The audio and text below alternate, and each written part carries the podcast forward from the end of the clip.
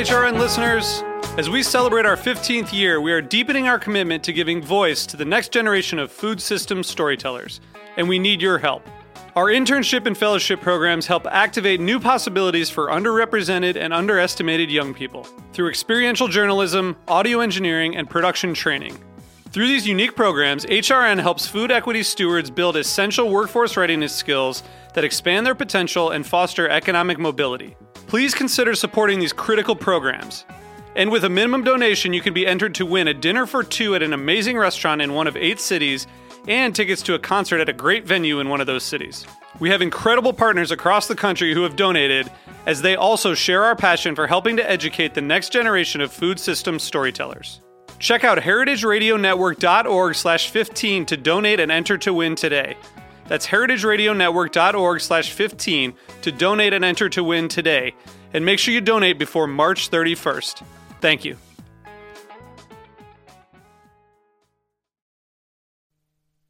Today's program was brought to you by Union Beer. For more information, visit greatbrewers.com. I'm Laura Stanley, host of Inside School Food. You are listening to Heritage Radio Network, broadcasting live from Bushwick, Brooklyn. If you like this program, visit heritageradionetwork.org for thousands more.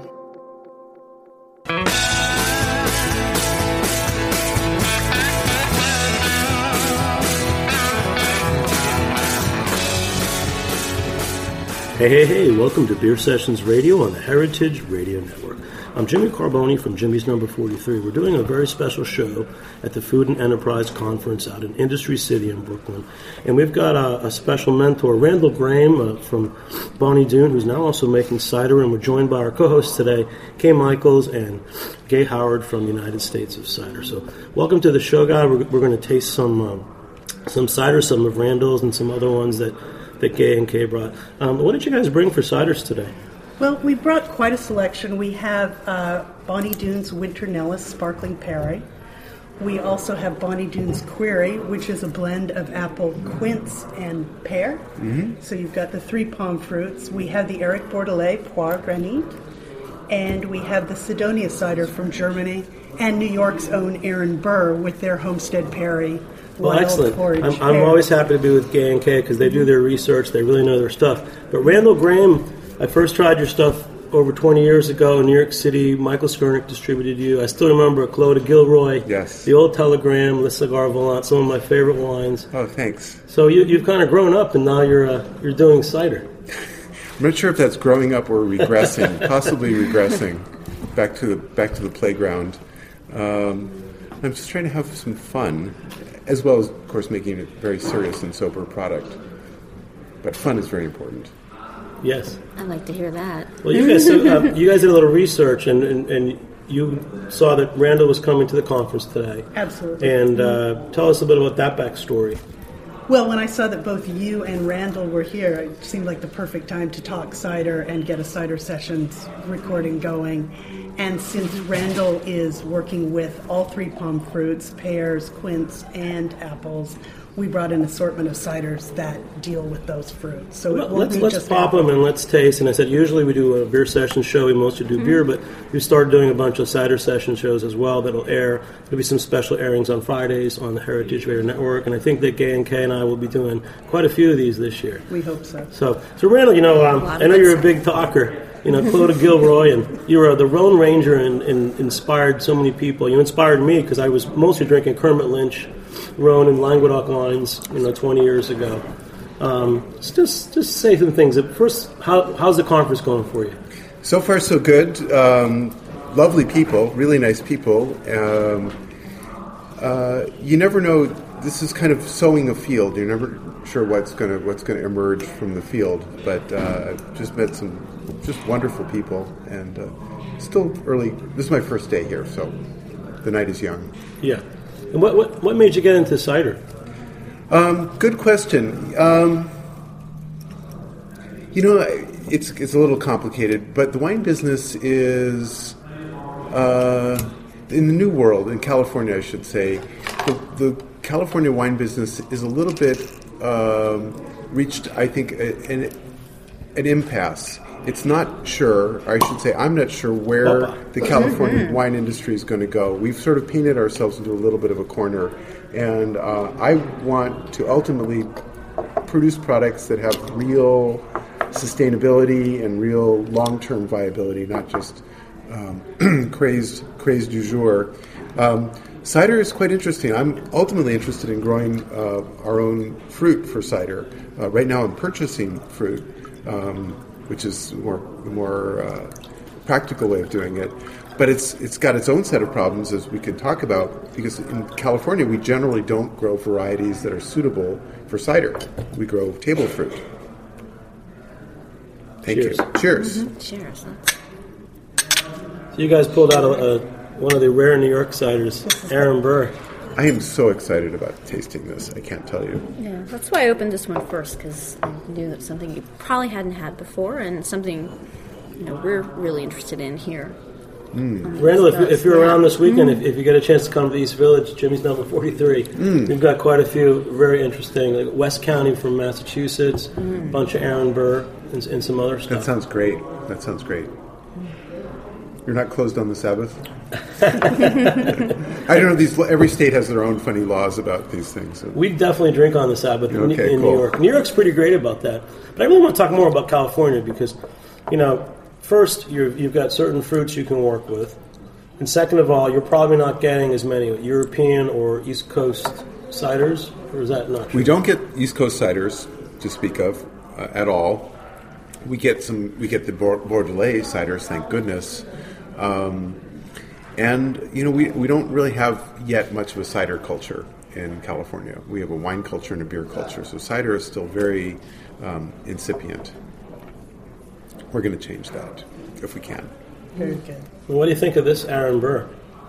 Which one is this, Kay? Kay, This is the pear. It's pear. the, it's the Homestead Perry, and it's made from all wild and foraged apples, so these aren't grown commercially or conventionally. I love it. I mean, it's everything that cider should be to me. And I, I do. It's li- lovely. I like lovely. the alcohol content too. I mean, you know, getting older, I find a lot of people are, are choosing cider. You know, when- when cider week started in New York, very quickly our cider sales eclipsed our wine sales, Interesting. and that was four or five years ago. My gosh. And then, Kate, so um, you know, tell us more about your, your, you have any questions for Randall? Well, I guess I'd like to hear more. Obviously, you've had years of experience dealing with all different kinds of wine grapes. What's Yes. it like making the transition to a completely different fruit that is still fermented but Right. Well, you know, actually, I think in my case, I was, I am uniquely lucky, and I've used essentially the winemaking model um, to, for cider. And the reason for that is that I, with the ex- possible exception of Winter Nellis, uh, we don't really have single varietal pears and apples that uh, can stand alone as ciders. We just don't have the right. They don't have the right balance. They don't have the right acidity and astringency. Um, so I was using really the same strategy that we use in our winemaking. If you want to make a complex beverage, you blend. So we take certain fruit for astringency, for acidity, for perfume, and try to fashion something complex from these different disparate elements. And I thought that we have to go out of the individual uh, uh, plant. You have to go from pears and apples and quince, and maybe then we can get something complex. You mentioned earlier that mostly what you're working with are considered table apples. Tables, apples, and pears. Yeah, yes. yeah, tables apples. Um, how do you feel though generally? I mean, because when you do, when you are blending, right? Every table apple is going to have something else. Do you feel like? And I know you use cr- some crab in your Crab. Querry, we right? use a lot of crab apples, Yeah. and if it were not for the crab, we wouldn't have the uh, structure and the astringency. Mm-hmm. And we also use pol- well, they, the crabs are used as pollinator apples, so they're not really commercialized. Mm. And then winter Nellis is not a commer- is not commercialized either. They grow winter Nellis for rootstock as a pear rootstock, and, and the reason they don't use that no one harvests winter Nellis is that um, it has thorns, big thorns that uh, pickers just don't want to touch. I read that on your label. Yes. uh, they seem to kind of disappear around harvest time. They disappear. yes. All of a sudden, I'm very busy. Did you, did you have a hard time sourcing fruit at first when you decided to start making cider? I mean, Yes. were there Yes. challenges to that process? Indeed. As I said, um, the, the crabapple guys didn't want to pick it uh, because their, the fruit was too, too small, and then they, they didn't ripen until after their, their commercial fruit came in, and the pickers had, had long gone. So there were a lot of logistical challenges to producing this product. And then finding quince. Um, frankly speaking, the quince in California, not so great. We had to go to Oregon to find the best quince. So it's not exactly a totally locavorian product, but uh, So you're, you're making a West Coast identity. it's a West Coast. Yeah, who, who are some of the West Coast ciders? We know Tilted Shed. Tilted Shed, you have uh, Devoto, Devoto Orchards, right? uh, Wandering Aengus From Wandering Oregon. Angus. from yeah. Oregon. And then you got Reverend Nats up in Oregon. Reverend as well. Nat. He's kind of have you have you met him? He's kind of No. more like I think he's more like brewing cider than He's very experimental. yeah. He's He putting tries a lot of- pineapples in it, and, but it's almost like he's brew. I feel like he's brewing cider rather than like letting cider be. You know? Yeah, I think he's taking more of a uh, a beer maker's approach. I think a little bit, And like you said, brewing, whereas, whereas cider isn't brewed. Cider is fermented. Cider just comes from the juice and the yeast and the time. He is kind of he's cooking a little bit. He's making recipes and throwing stuff in, which is cool. Yeah, nothing wrong with that. But I think it is a little bit of a different approach. I mean, it's, it's such a, it's such a new scene. It's really exciting for us to meet all the, the new cider makers and trying things like you know comparing the Aaron Burr to uh, this Winter Nellis. I mean, you, Mm-hmm. you, you you feel like you're a pioneer now once again, Randall. I'm afraid probably so. Um, uh, it's lonely being a pioneer, you know. Be nice to have a few more members of the posse if, if that were that were possible. But the California community seems to be growing in the last few years that we've been watching what's mm-hmm. going on in the United States. It seems like that cider makers community in the California area is really there's some Yeah. very serious small cider makers out there now. So Yeah. Hopefully. Not, not so many in the Santa Cruz area. Santa Cruz is kind of a remote area, but uh, I think Mendocino and there's Sonoma and mm-hmm. Mendocino is mm-hmm. more concentration. Are you going to very soon start planting fruit? Do you think? We've uh, planted a little bit of fruit. Uh, we're planting just about an acre and a half of pears, um, and we've got some exotic apples, some heirloom apples. So it's it's slow, but it, we'll get there. Do you have anything in the works right now that you want to tell us a little bit about? We might be seeing in the next year or two of ciders you're developing or considering, or Nothing. Too early. It's, it's too early. Too early till we make a real breakthrough. Um, but actually, with the other thing, I don't. This is not exactly cider, but it, um, I'm also quite interested in vinegars. I think vinegars will be the next thing. Just mark my words. Cool. For, for many of the reasons why ciders are, are taking off, I think vinegar, beverage vinegars Um, that are you cut with water, sparkling water. Again, there's a real need for grown up, non alcoholic beverages that are complex and satisfying to taste and and are minim- either low in alcohol. You know what I make alcohol. sometimes? I, I you know the Bragg apple cider vinegar. Mm-hmm. I, I, I get a sparkling water. I put I put a dash of it, just that little dash, in, in a thing of sparkling water. Almost makes it taste like wine to me. Mm-hmm. And you don't need that much of a, of a really good vinegar. So I think you're onto something. And for and for mixed cocktails too, going to alcohol, you know, shrubs and things. Yeah. So, tell us about this I was going to say process. though. switchel, exactly. Isn't Switchel. switchel? Yeah. Yeah. This I want to this winter now. Just just tell us about how you made this and you know your wine cider making. Well, this is approach. actually a méthode champenoise. So um, the the we make a pear wine. We uh, mill the pears and press the pears. Um, pears are tricky. They're they're, they're very um, there's a lot of pectin in pears. They're hard to settle. Uh, so we, we try to get very clear juice. The only reason I know about any of these things is years ago we used to make a eau de vie. We made uh, pear eau de vie. So I used to work with pears, and they're um, they're tricky. They're um, they're very tricky. So, anyways, um, we make a pear wine. We try to make very clean. We rack it successively, um, and ferment it to dryness, and then uh, re-inoculate it. Add a little bit of sugar to to in- initiate the secondary fermentation, and then um, uh, bottle fermented, a la champenoise. It's great. I mean, when, when I opened it, you could hear the pop. I mean, it's it's it, it, it, definitely taking the winemaker's approach to this. It, it, it, some, some, like we said, some cider makers seem like they're brewing their cider. Others are making more of like an English style. Um, well, this is great, man. Cheers to you. Cheers. Thank you. Yeah, Thank you. Cheers, all. I mean, there's a couple of American Perrys that we've had in uh, New York. Um, what is it? It's uh, I think uh, Eves. Eve's occasionally cider. Yeah, has that does a Perry. Perry. Aaron Burr. And then otherwise, we've pretty much had mostly French. I think Shinn Estates does what they call a pear wine, Pear wine, but it's and it's From from Long Fork. Island fruit. Yeah, I but think it's still it's not apples. it's not really it's more like a wine than Yes. a sparkling wine. The thing I noticed about both these two, because now we've had the Aaron Burr right next to the the, uh, the Winternellis, is they do have this sort of real leniency. It's a real restrained quality, um, but the fruit acid balance is there, and there's like the salinity comes through too, and that seems to be consistent with both these two. I think the aromatics are slightly different. I covet that- the aromatics of the Aaron Burr. Mm. it's not pretty, but I do. Well, it comes down to the fruit. I mean, you know this about mm-hmm. grapes. I mean, he is he's finding you know some some land that he owns. The trees go back to Aaron Burr. That's mm-hmm. the name. Mm-hmm. You know, at least over 200 years ago. So there are trees like that in in the Northeast.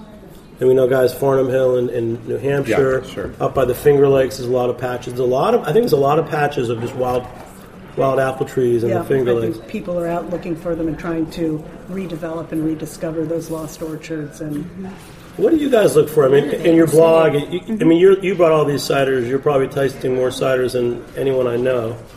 What are you looking for? I think we're really interested in the story and the, the history of the fruit, and then what the cider maker is doing with that fruit and how the terroir is expressed. It's mm-hmm. probably those aspects because every cider, or every good cider has a really good story behind it. That's true. I mean, obviously, mostly has to taste good, Yes. right? I mean, I think so often in food we talk about all these other properties, but we forget that the, the first thing is that sensual, that initial sensual pleasure that you get. Does it taste good?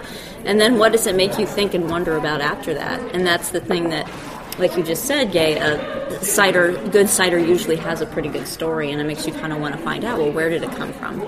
That's awesome. Hey, we're going to take a short break. We'll be back in a few minutes on Beer Sessions Radio.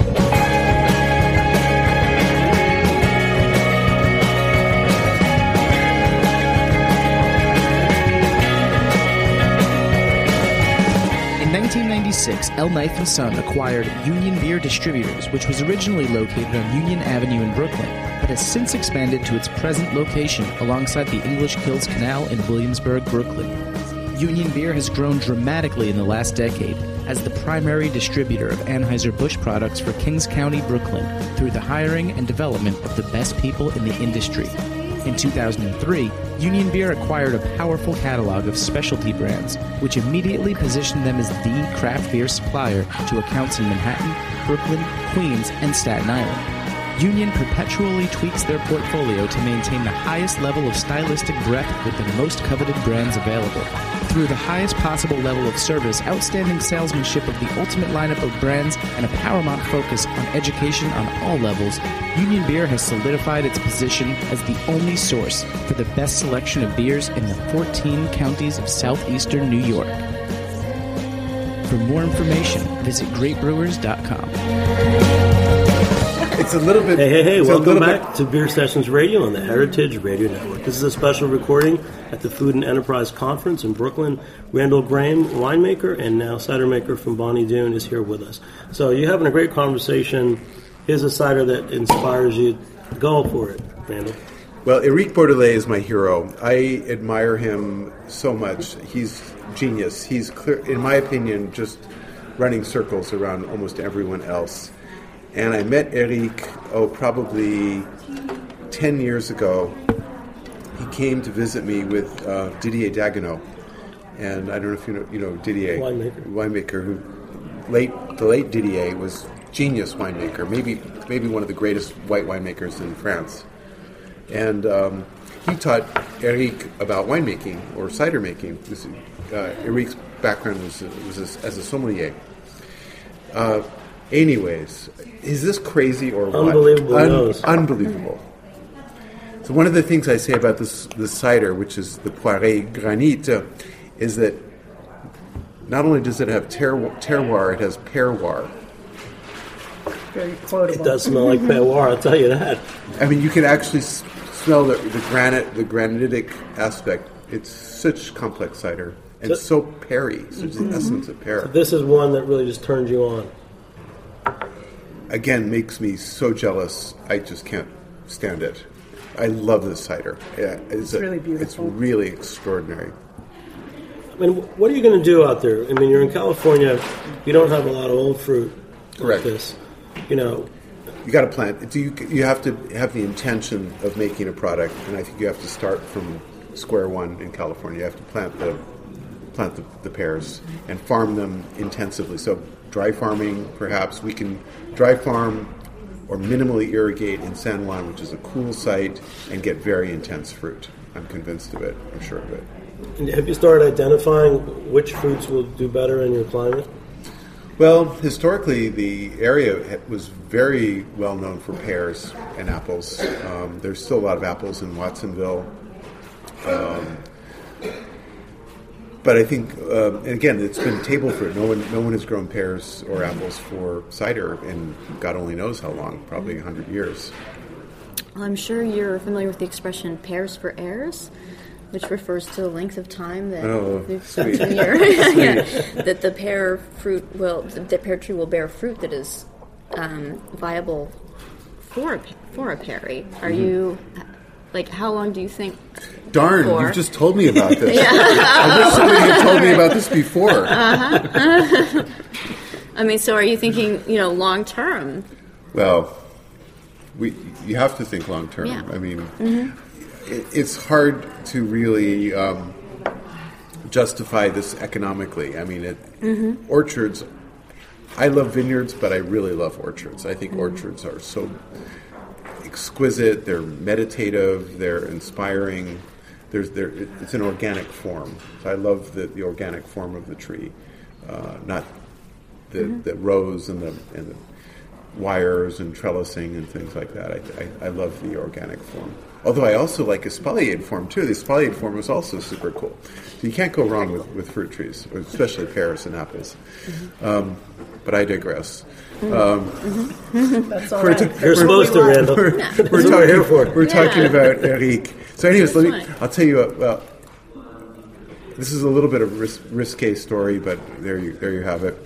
Eric and and uh, Didier came to visit many many years ago, and uh, I took them on a tour of the winery. They they loved the wines. We went out to lunch at a Chinese restaurant just down the street from the winery, and uh, Didier and Eric I learned subsequently have a long history of playing jokes on one another and trying to crack each other up and daring each other to do one outlandish thing after another. I was only privy to see one. I heard about other ones subsequently, uh-huh. but I was only, I was privy to see one in up close. We're sitting we're sitting down at the table, and there's a very attractive woman sitting at the table next to us, wearing a very tight T-shirt. And Didier says to Eric, I'll give you a hundred bucks if you can um, persuade her to give you her T-shirt. Hundred bucks, and he takes, he opens his wallet, big, big stack of hundred dollar bills. I don't know why he had needed so many hundred dollar bills, but puts it, throws it on the table.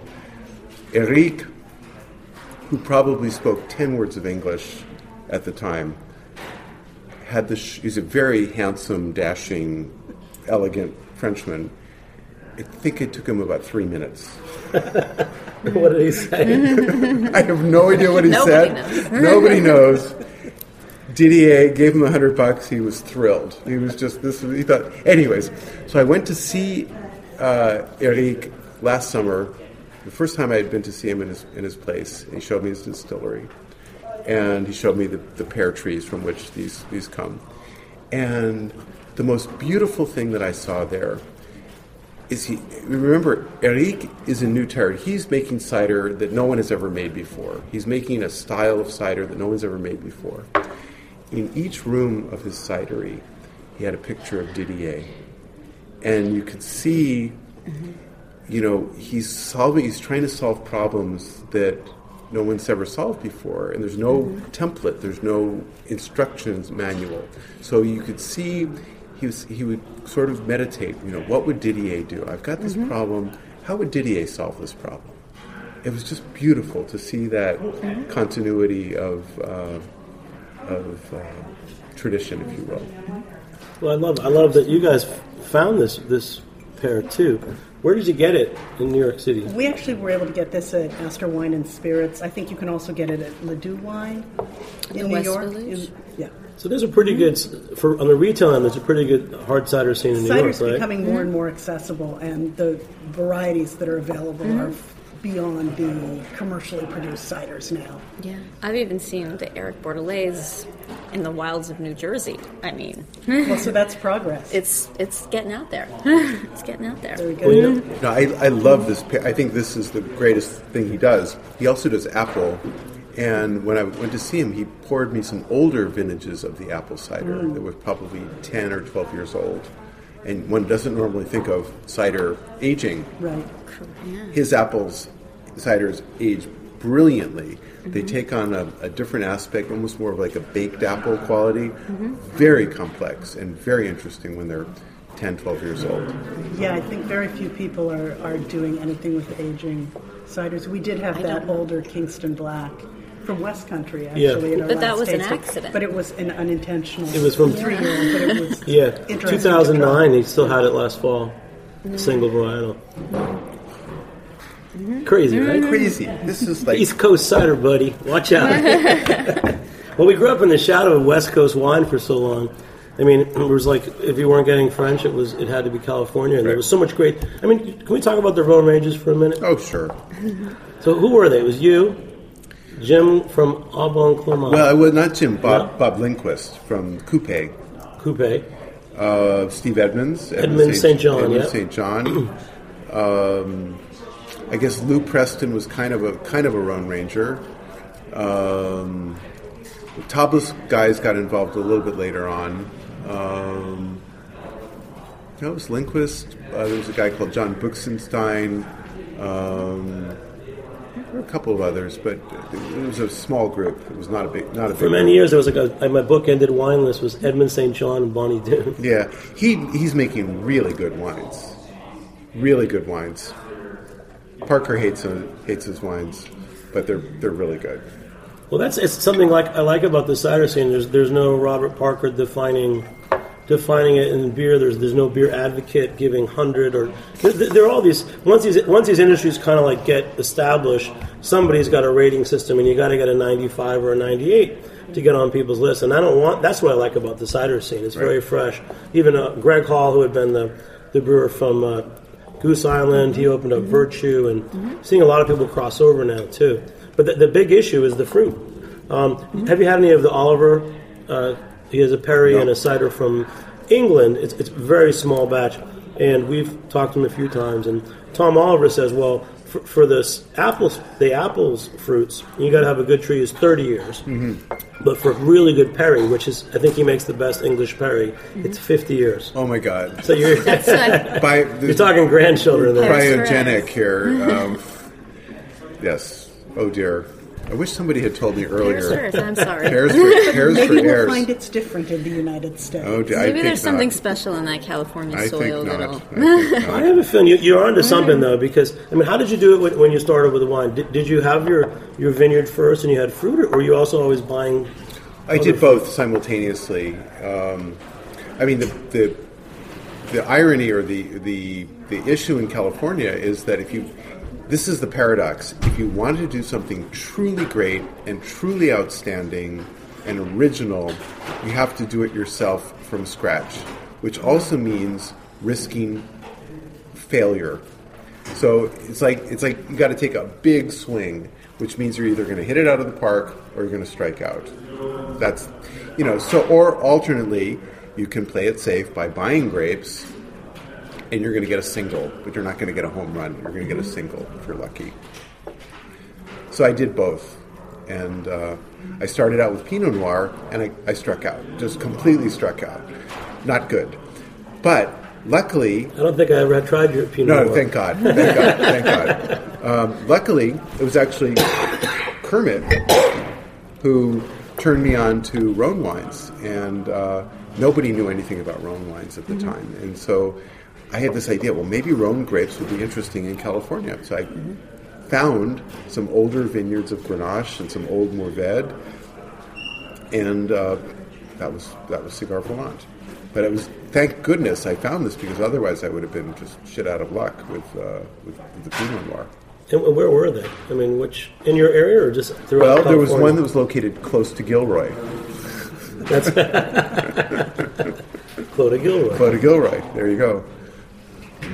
It's pretty cool for me that um, this this show came together because again, when I first started in the business, I, I the reason I got into it, I read Kermit Lynch's Adventure on the Wine Route, and I started because I got interested in wine and, and Kermit Lynch's wines, and then Randall's at Bonny Doon what turned me on, and uh, through that I was tasting spirits and, and beer, and uh, here we are today, 22 years later, with with Gay and Kay, who are like the forefront of. Uh, you know, cider blogging, and who else is writing? I mean, we know Chris Crystal Halt for Serious Eats. Who else is really writing regularly about cider? There seem to be more and more people every day, which is great. A lot of new voices. Tom Wark is- Tom Wark, Cider Journal. Um, Eric Cider West. Eric West at Cider Guide. Yes, he's got a lot of things going on. He's podcasting now. He has his, his website. Cider with Maria is a very interesting blog uh, talking about both European cider traditions and American. So I think every day we're seeing more and more people jump into the uh, cider sphere, which When you know you're out there in, in, in California, Randall, you know who do you go through for advice? I mean, are there you know supply shops? Are there are there cuttings to get? You know, we, we hear. I know Steve Wood in Farnum Hill says he's shipping cuttings and even juice to, to new Across cideries all over the country. No one really to talk to. Um, I mean, you talk to old timers um, who can give you advice about pressing pressing apples and pressing pears. So that's been you know, people who, who are in the uh, uh, table cider, uh, not the hard cider business. Um, there's an interesting, there's a really interesting resource in Oregon. I believe it's in Corvallis called the National Germplasm Repository, which sounds like something out of Woody Allen. Of course, Gay knows it. Yeah. And uh, uh, Miss Joseph Postman is the curator, and they have a collection of pears and apples and quince. And if you ask them nicely, I, I happened to accidentally ask them nicely, and they let me come and visit. And I spent two days just wandering through a thousand pear trees. How cool is that? I mean, it's beyond cool. So I, I was in heaven. And you mean a thousand different, Different varieties, varieties. of Yeah. trees. That thousand So different Right. varieties of pears. mind-boggling. Yes. And is that because earlier you mentioned that you're starting to grow some Yes. apples that are heritage varieties? Is that how you did your research and how you uh, selected which varieties you decided to grow?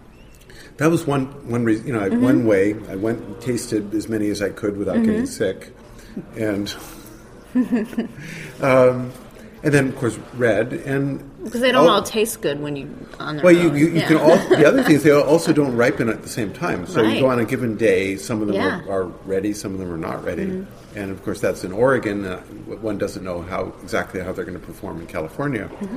but uh, it's a good it's a good place to start. Um, really, not at least in California, not very many people know anything about the subject. It's very arcane. It's very arcane. I know last year in Cider Week, Crystal Halt Yes. wanted to do an East Coast versus West Coast cider night, mm-hmm. and we really couldn't get that many West Coast ciders. But Reverend Nat did come out, and we, we had some of his his products. So yeah, it's definitely a different East Coast and West Coast. But you know, on the East Coast, we don't have that many. I mean, you know, you've got some Virginia. I mean, we, we know who we like. Mm-hmm. Mm-hmm. Maybe I don't know if, if, if Randall's tried them all. Why don't you name some of your top East Coast ciders and see if Randall's ha- tried them? Well, Aaron Burr's always Aaron at the top Burr's of the on the list. list, of always at the top of the list. Um, West County. West County's is great. Millstone in Maryland is doing really interesting Really things right now. Absolutely. Eve Cidery, it makes some really lovely cider. Consistently good. There's a lot of Mm-hmm. great Foggy small- Ridge. Foggy Ridge in Virginia. Have you- have you had Albemarle, that one, Virginia. Randy? None. I've never seen Yeah. any of that. You got to come out to the, there's ci- now there's Cider Week New York City, there's Cider Week Finger Lakes, there's Cider Week Yeah. Virginia, and, And Cider uh, Week Hudson Valley, and Hudson. Valley too. Yeah. So Yeah. you could spend four weeks of the year out here. And Farnum Hill, we didn't mention Farnum Hill. I do know Hill, Farnum but Hill. yeah, you must That's an it. art. I just happen Yeah. to know Farnum Hill. And then we get Mm-hmm. eat, also Eden in uh, Yep. Vermont too. Yeah. So actually, that's in terms of interesting ciders. There's ice Eden? cider. There's ice cider in um, Eden Quebec. does ice Eden. cider, and if, well, in Quebec it's uh, neige. Neige. Yes, yes, Killer.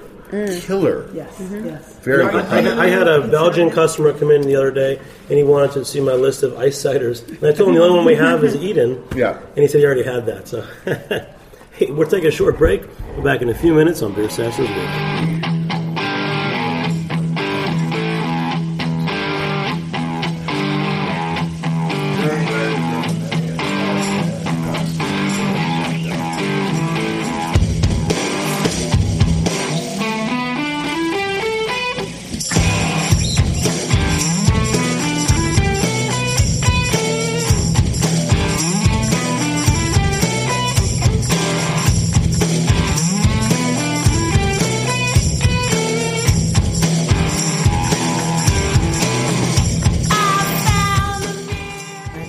Hey, hey, hey, welcome back to Beer mm-hmm. Sessions Radio on the Heritage Radio Network. Thanks to our sponsor, Union Beer Distributors. They actually have a great lineup of ciders from Virtue, Farnum Hill, and Docks. They're really one of the best distributors for beer and cider in New York City, Union Beer Distributors. All right, we're at the Food and Enterprise Conference. Thanks to Heritage Radio Network, our, our sponsor and network. They're here in full force.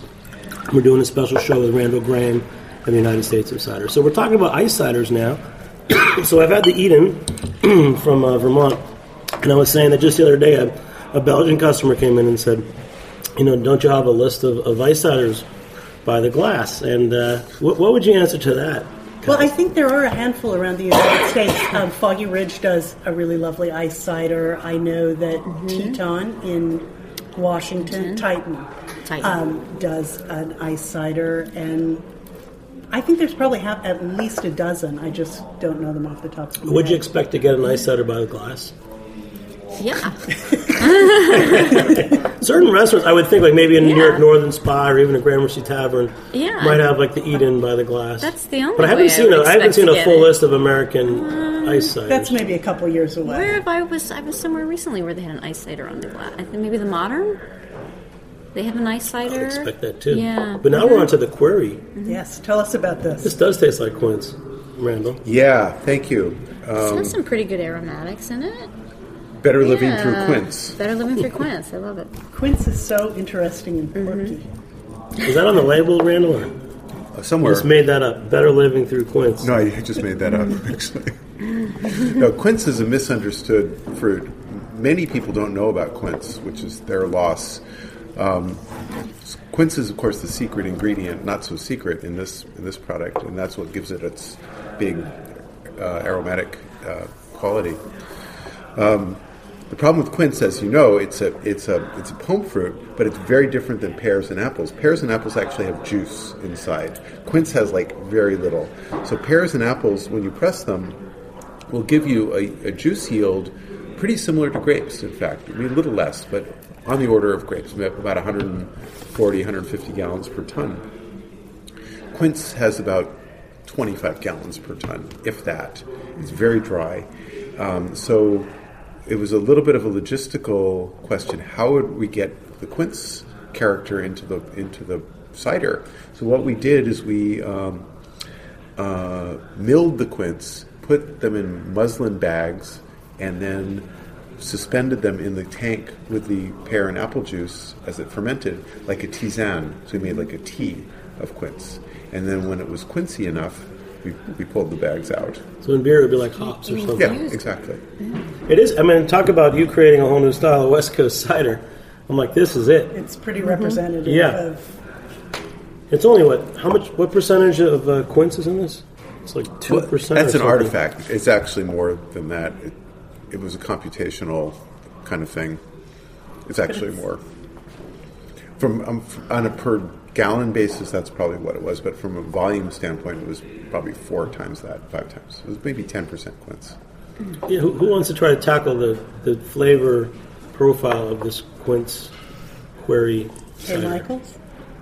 Um, sure, sure, I'll take it. Good, good luck with that. Well, I mean, I think quince often, like what I find in this particular cider right now, I'm getting some like red berry notes, red fruit notes. I think that's probably coming from the quince.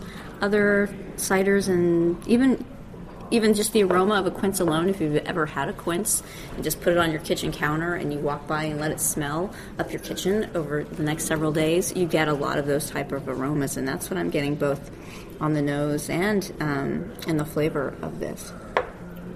Do you think there's almost something like rosemary, mm-hmm. an herbal thing? Yeah. Savory yeah, note savory, yeah. it, yeah. Well, it does have like a savory, piney, evergreen thing in there as well. Absolutely. Yeah, but on my own, I wouldn't. I wouldn't plug this as a. I wouldn't pitch this as a cider to myself. Um, it's it's evocative of many other comp like pommeaus. Have you had pommeaus? Mm, Sure, of course. You know, there's it's uh, definitely in the cider family. This is really fascinating. I love doing the show. This is so much fun. Especially if you guys keep bringing me all these ciders. Let's pour This is more awesome. cider. Mm-hmm. Cheers to that. One thing with this microphone, we're in this like giant hall here at the mm-hmm. Industry City in Brooklyn, and it picks up like every time I, we pour the this cider or the little clinks. You can hear everything. So everything. it's as though the audience is there. yes. So, I hope It's like a Robert listening Altman is yeah. film. Well, I I'd hope. Like- go ahead. No, I'm just. I'd just like to talk a little bit, or have Randall talk a little bit Mm-hmm. about what he thinks about cider and food. As it turns out, cider is actually totally brilliant with food, with a whole range of food. Um, the same way champagne is brilliant with a lot of food. Um, obviously, with quince, one of the classic combinations is cheese, manchego. One thinks of immediately.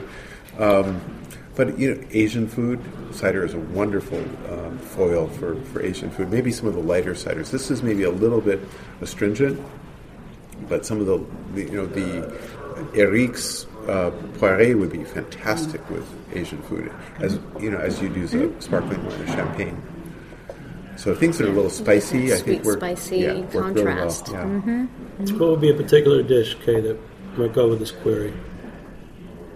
Or With this perhaps Querry? a cheese. Pork. perhaps- Also, pork I was gonna is the s- yeah. natural. with- Always pork. You always pork. can't, Can't can't go beat wrong. cider and pork. Yeah.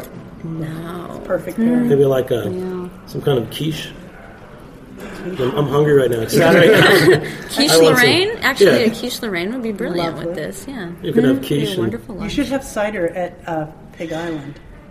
We, we have the la- it's a, mm-hmm. a Oh, food good. event that I produce every year in New York.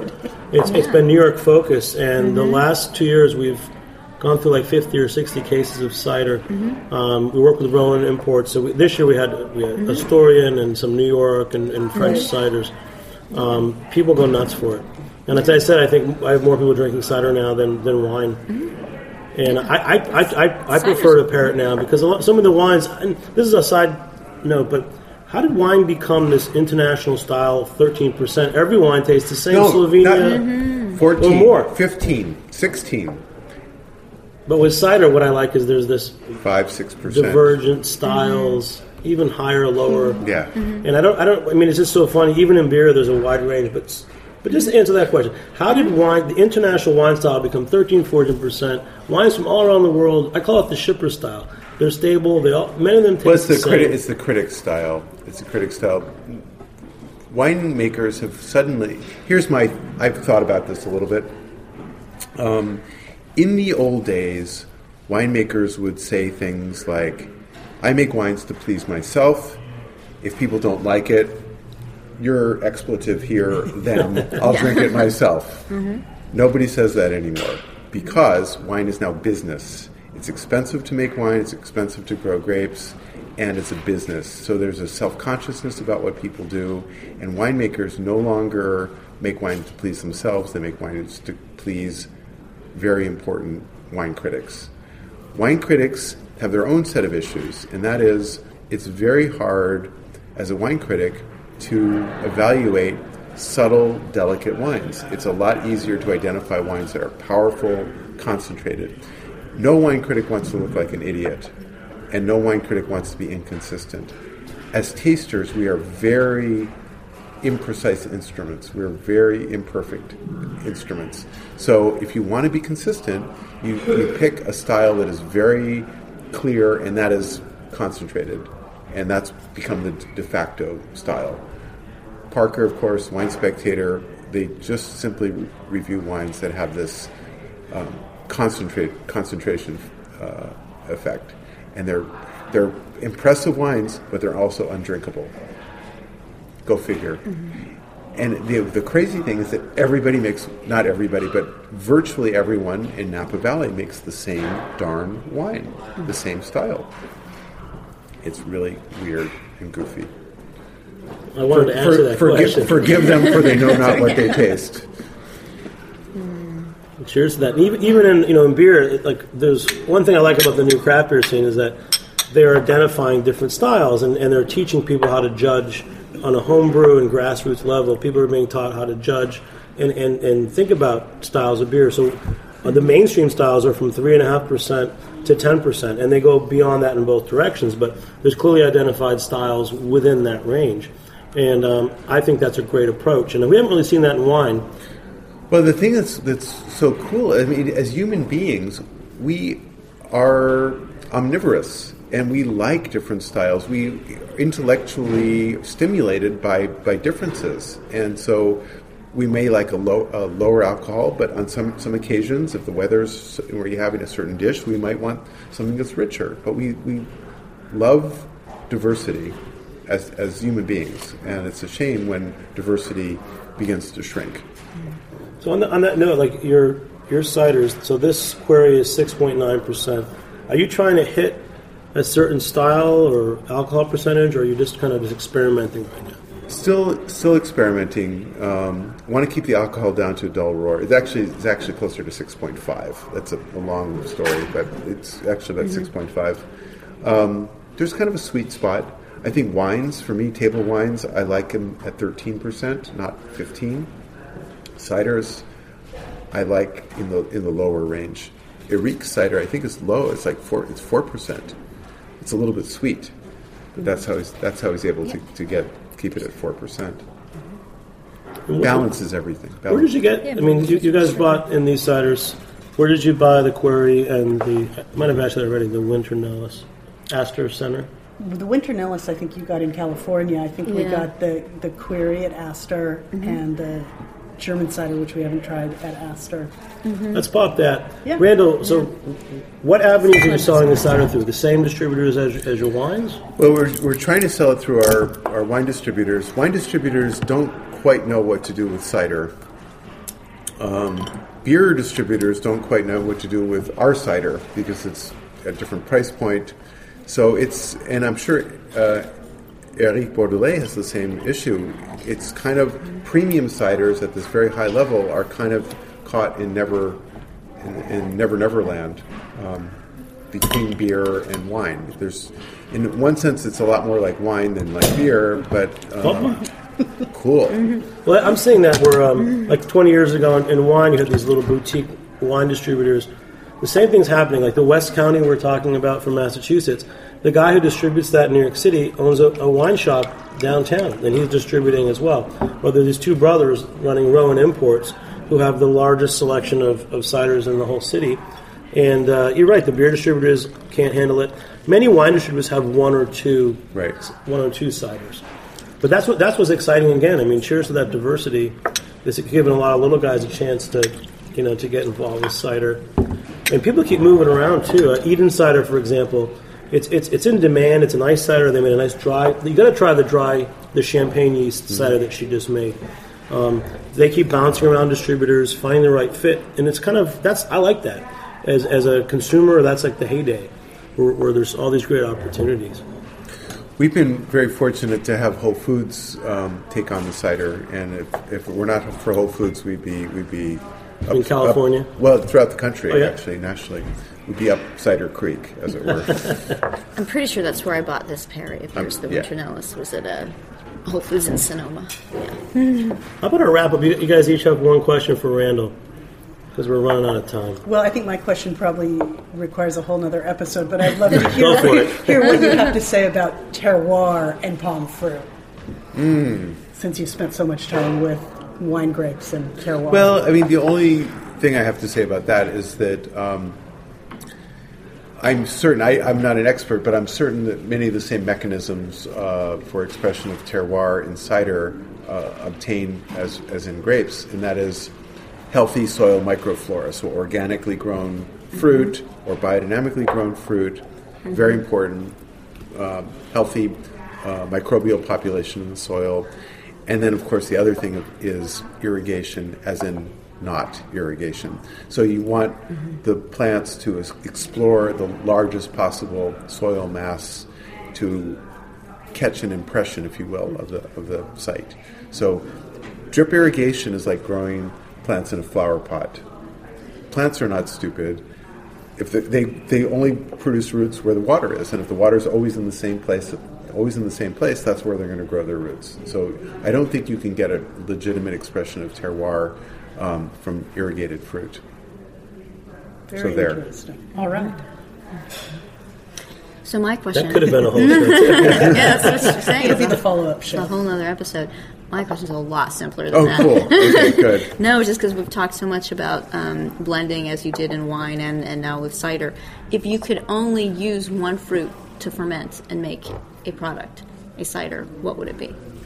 Oh dear. Uh, you know, I, do, I don't know. There's a wonderful apple, uh, it's a wonderful pear variety that i have mm-hmm. got a lot of hopes for. It's called Rousselet de Reims. Mm. Rousselet de Reims. That seems to be as close as I've found to a complete um, pear uh, for, a, for a single varietal uh, cider, uh, perry, I should say. Mm-hmm. Bartlett's, of course, have wonderful aroma. There, mm-hmm. there aren't that many pears that have this intense pear aroma such as you have in the in the uh, Poiré. Mm-hmm. Um, so I think the Rousselet is interesting, and then of course there are a bunch of uh, cider apples that I think could probably be standalones. Mm-hmm. Quince, you're going to go bankrupt because yeah. there ain't no, ain't no juice. It would taste wonderful. It would taste great, but it would, you'd be ru- ruined. You guys brought the Cydonia from Germany, and it, it's not coincidental it has quince. Twenty five percent fresh quince. But I mean, you can recognize that quince aroma now a little bit in the mm-hmm. in the glass here from the Querry. That there's a similarity in the. It's a really nice tasting. We did side by side Querry mm-hmm. quince and German quince and the three different. Mm-hmm. Uh, Pear expression. Mm-hmm. So. Aaron Burr and Baud- I want to say Beaudelet. Baudelaire. Baudelaire. Baudelaire. Baudelaire. Mm-hmm. and the Winter Nelis from Bonny Doon. This is pretty great. Mm-hmm. I really enjoyed enjoyed this. How about a, a, a final word, Randall? Because I know you're about to go on stage. Right after having consumed six bottles of cider, we, we, our job was to warm you up. this isn't really a radio show. I'm warm. I'm, I'm really warm. Well, you're advanced. I'm advanced. um, I don't know what I what I'll say about cider world. What I know of it is that it reminds me a lot of the way the wine business was 25, 30 years ago. Still in its gestation period, and there's still a lot of enthusiasm and idealism, um, which is unfortunately a lot of that has vanished from the wine business. The wine business has become quite cynical in many respects. So I just love the fact that there's this still exuberance about the cider industry. That's what's what's so exciting to me. And you're having fun just making quince and pear. And... Heck yeah! All right. and uh, Gay and Kay, anything going on with the United States of Cider Blog? Well, we're hoping to do a few more shows with you, and then and write about those. Do some more cider. Yeah. Sure. So that we got a few coming up. this will air in March, and also later in March we'll have we'll be airing a, an Irish craft cider show, which is another whole story we'll talk about afterwards. This resurgence of artisanal Irish craft cider. Mm-hmm. And uh, to wrap it up, I'd like to give thanks to Randall Gay and Kay for joining me here today on the Heritage Radio Network. Thanks to our producers, Maggie Seiden and Justin Kennedy, and our engineer, Jack Insley. We'll see you next time on Beer Sessions Radio. All right. Thanks for listening to this program on heritageradionetwork.org. You can find all of our archived programs on our website or as podcasts in the iTunes Store by searching Heritage Radio Network. You can like us on Facebook and follow us on Twitter at heritage underscore radio. You can email us with questions anytime at info at heritageradionetwork.org. Heritage Radio Network is a 501c3 nonprofit. To donate and become a member, visit our website today. Thanks for listening.